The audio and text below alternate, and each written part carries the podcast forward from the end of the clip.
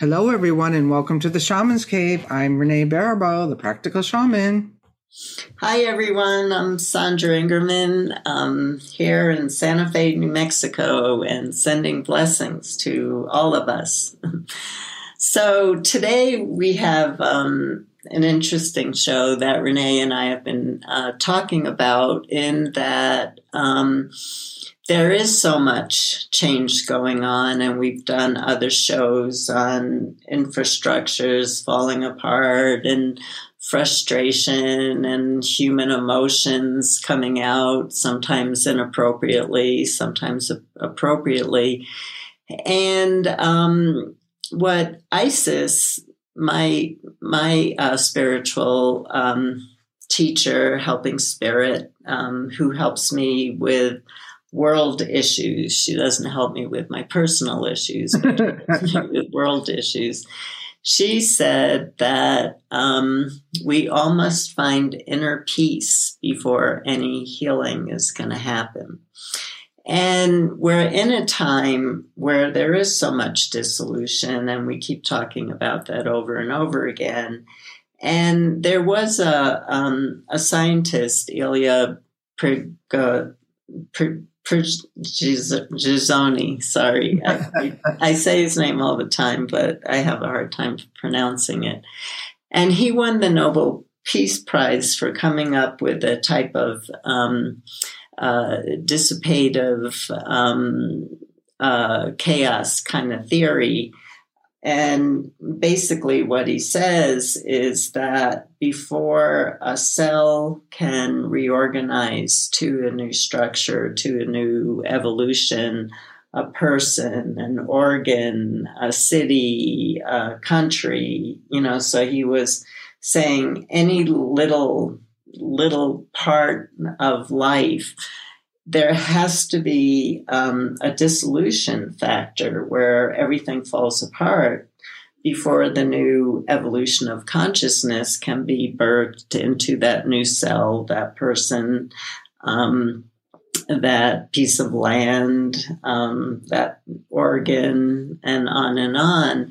And this directly, it, it, it this theory has always excited me. I learned about it in the nineteen nineties. I should be able to get his name by this time.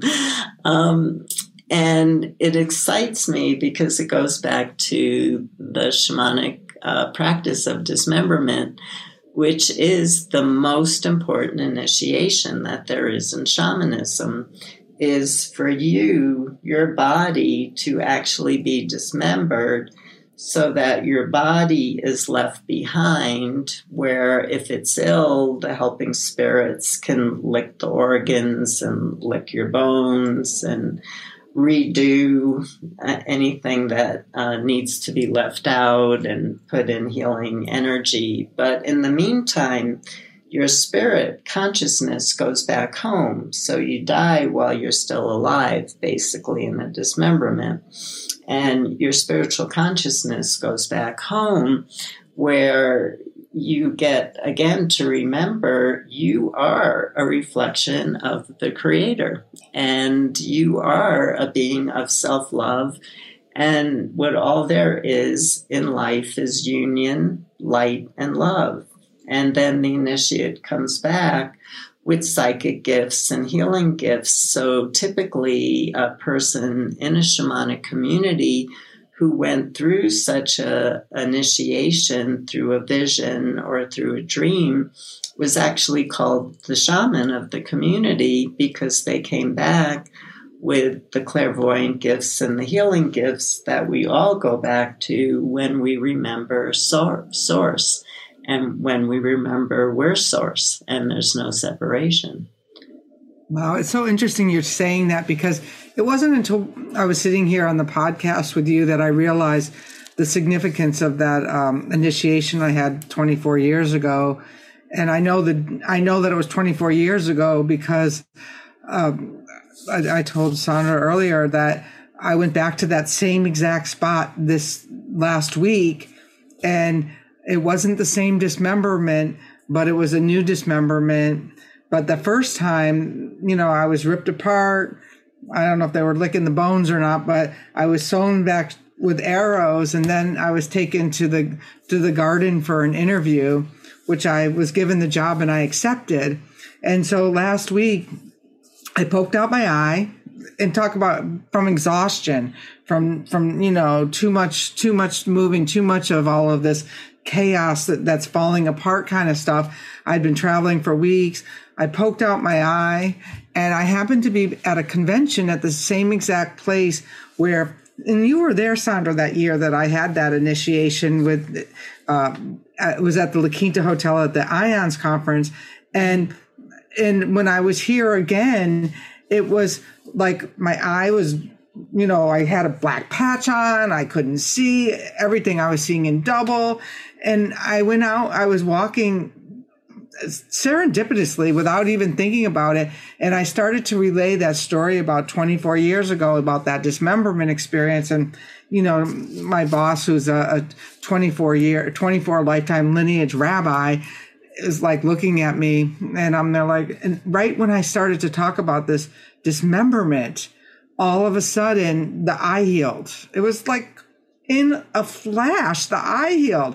I mean, The, by the, there was no more putting the patch back on. I still kind of saw double for a little, you know, the rest of the day. But when I woke up the next day, you would have never known that I poked out my eye with the, I, a, practice, a plastic cactus went in my eye when, without me blinking. And it was the craziest thing, because if you're, if you've had that shamanic dismemberment, I believe it's happening again right now for all of us. But are we putting enough awareness to the fact that we're having a collective dismemberment, personal dismemberment, and really, you know, when I just did the fall retreat, we did a lot of grief work. We had grief altars. We did, oh, they, the winds just gave me these new grief wind knots, and I'm going to be teaching a, a wind knot class in November on um, wind knots for grief and, um, and, and loss. And really that we have to come to this realization that these dismembered parts of us, not all of them need to be put back into the same configuration. Right.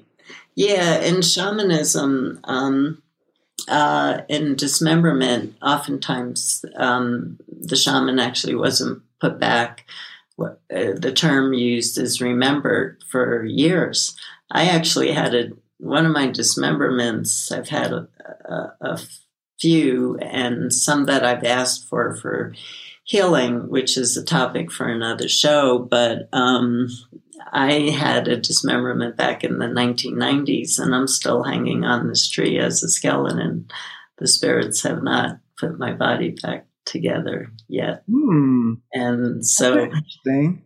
Yeah, so what Renee and I were talking about was, with all this dissolution that's going on, um, uh, and the, the show that uh, we did connected to this show was forgiving ourselves, because we get triggered when nothing's working, and we get so frustrated. Nothing's working. Nothing's working.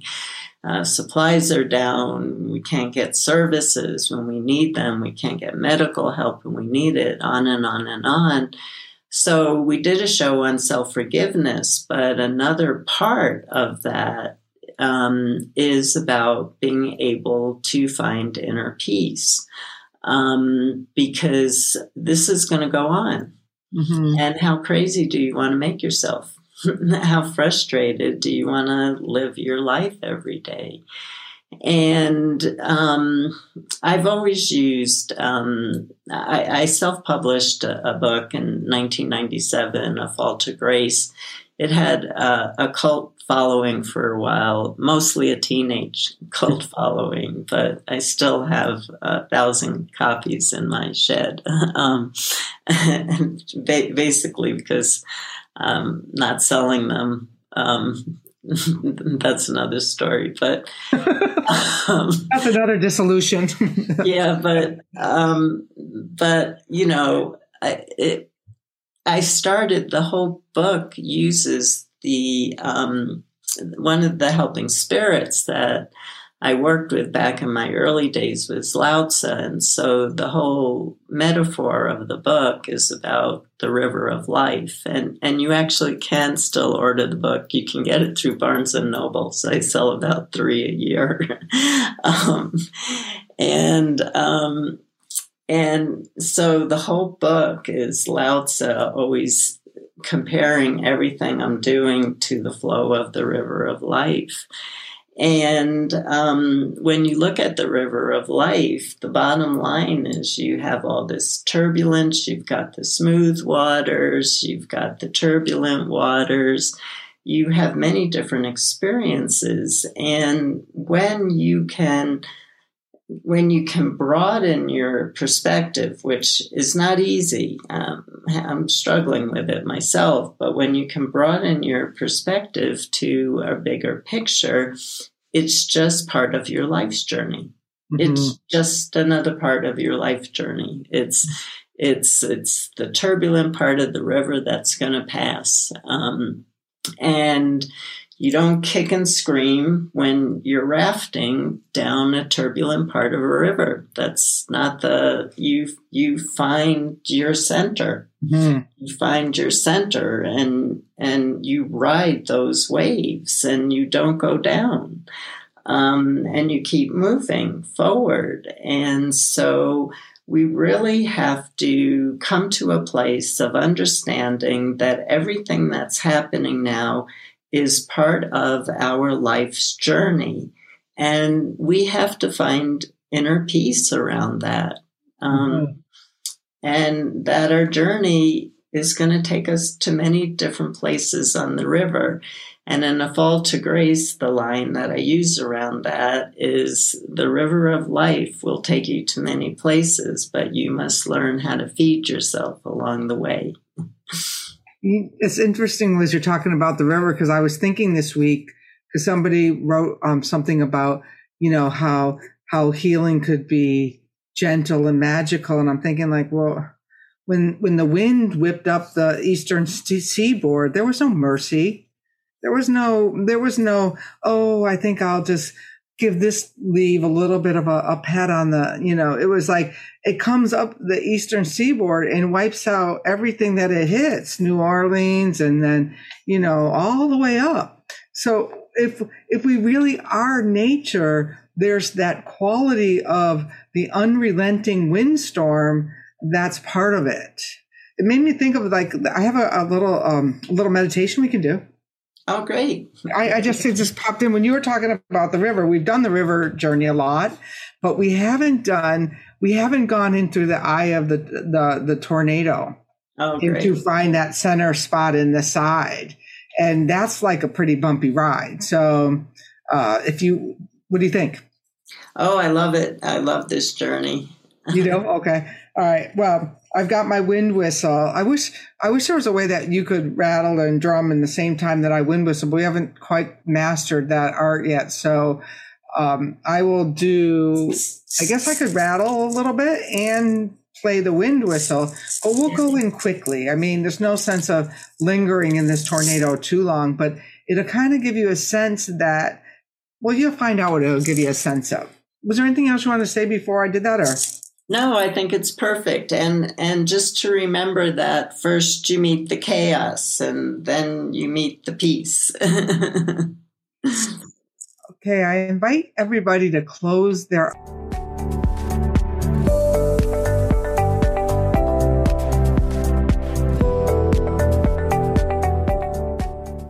eyes.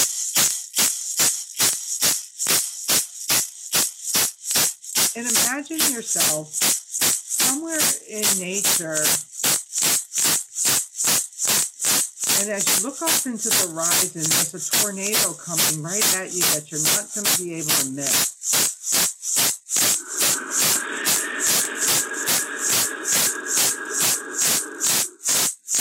You hear the rumbling.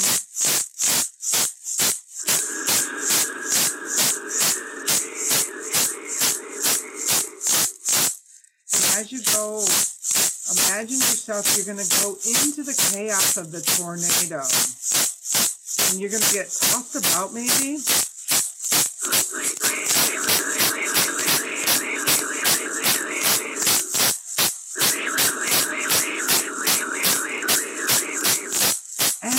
What's the lesson in the chaos?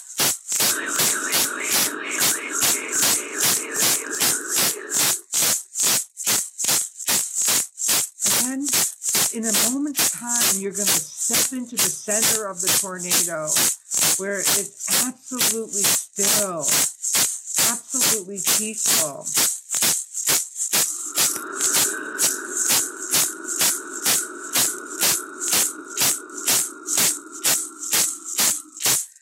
And imagine yourself anchoring yourself with your inner spin axis all the way down from the center of yourself into the earth, into the molten lava, all the way down and all the way above the swirling wind. Being in the peace of it all.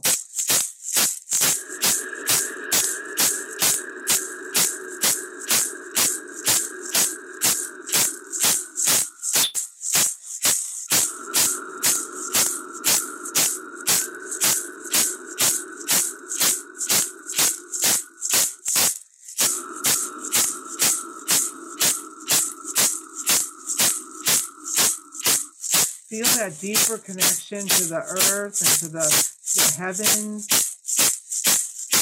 And after there, staying in that peaceful situation, the tornado dissipates, it weakens, the storm weakens. And what you're left with is the power of the self, the power of your unique ability to align to your magnetic poles, your magnetic north.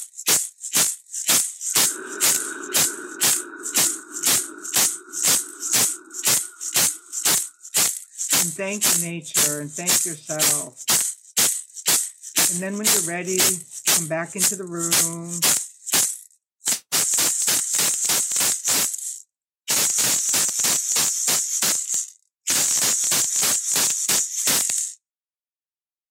And just remember, you can step in through that tornado at any time and find that inner peace inside.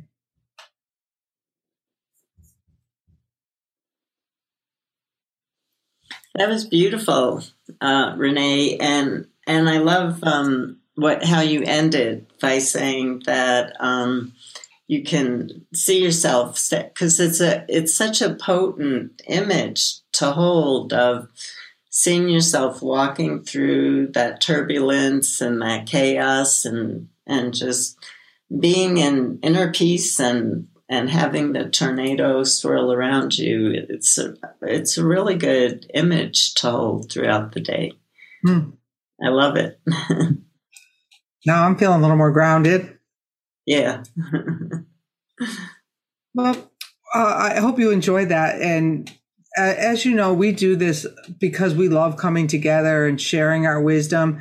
And you can follow us over at shamans T V dot com or on our Facebook page, The Shaman's Cave. I read every every response you make over at the YouTube channel, and there's always a lot of comments. A lot of people feel more comfortable sharing their experience there. Um, Sandra's just ending a class right now. I, I'm teaching a class at the moment, and stay with us. I can't believe we're almost at the year end of year three. Is that like, is that un- unbelievable? I know. I went out to dinner with some friends last night, and so I had to sit at the table and sign them up for uh, the Shaman's Cave. And um, and I um, I said, "Oh my God, we're actually on year three. This is unbelievable." Well, amazing. And that we always, we might repeat ourselves sometimes, but we always have a new twist or a new experience. The nice thing about being shamanic practitioners is that the spirits are always downloading new information and it, and helping us see things in a new way. So even if we repeated it in year one, if we repeat it in year three, it's going to sound just a little bit different, because like all things that are dissolving, our experience is dissolving and coming back together and, and re, remeshing. And we're just two cells sitting here sharing. Thank you, Renee. That was perfect. Well, have a beautiful day or evening, everyone. Blessings.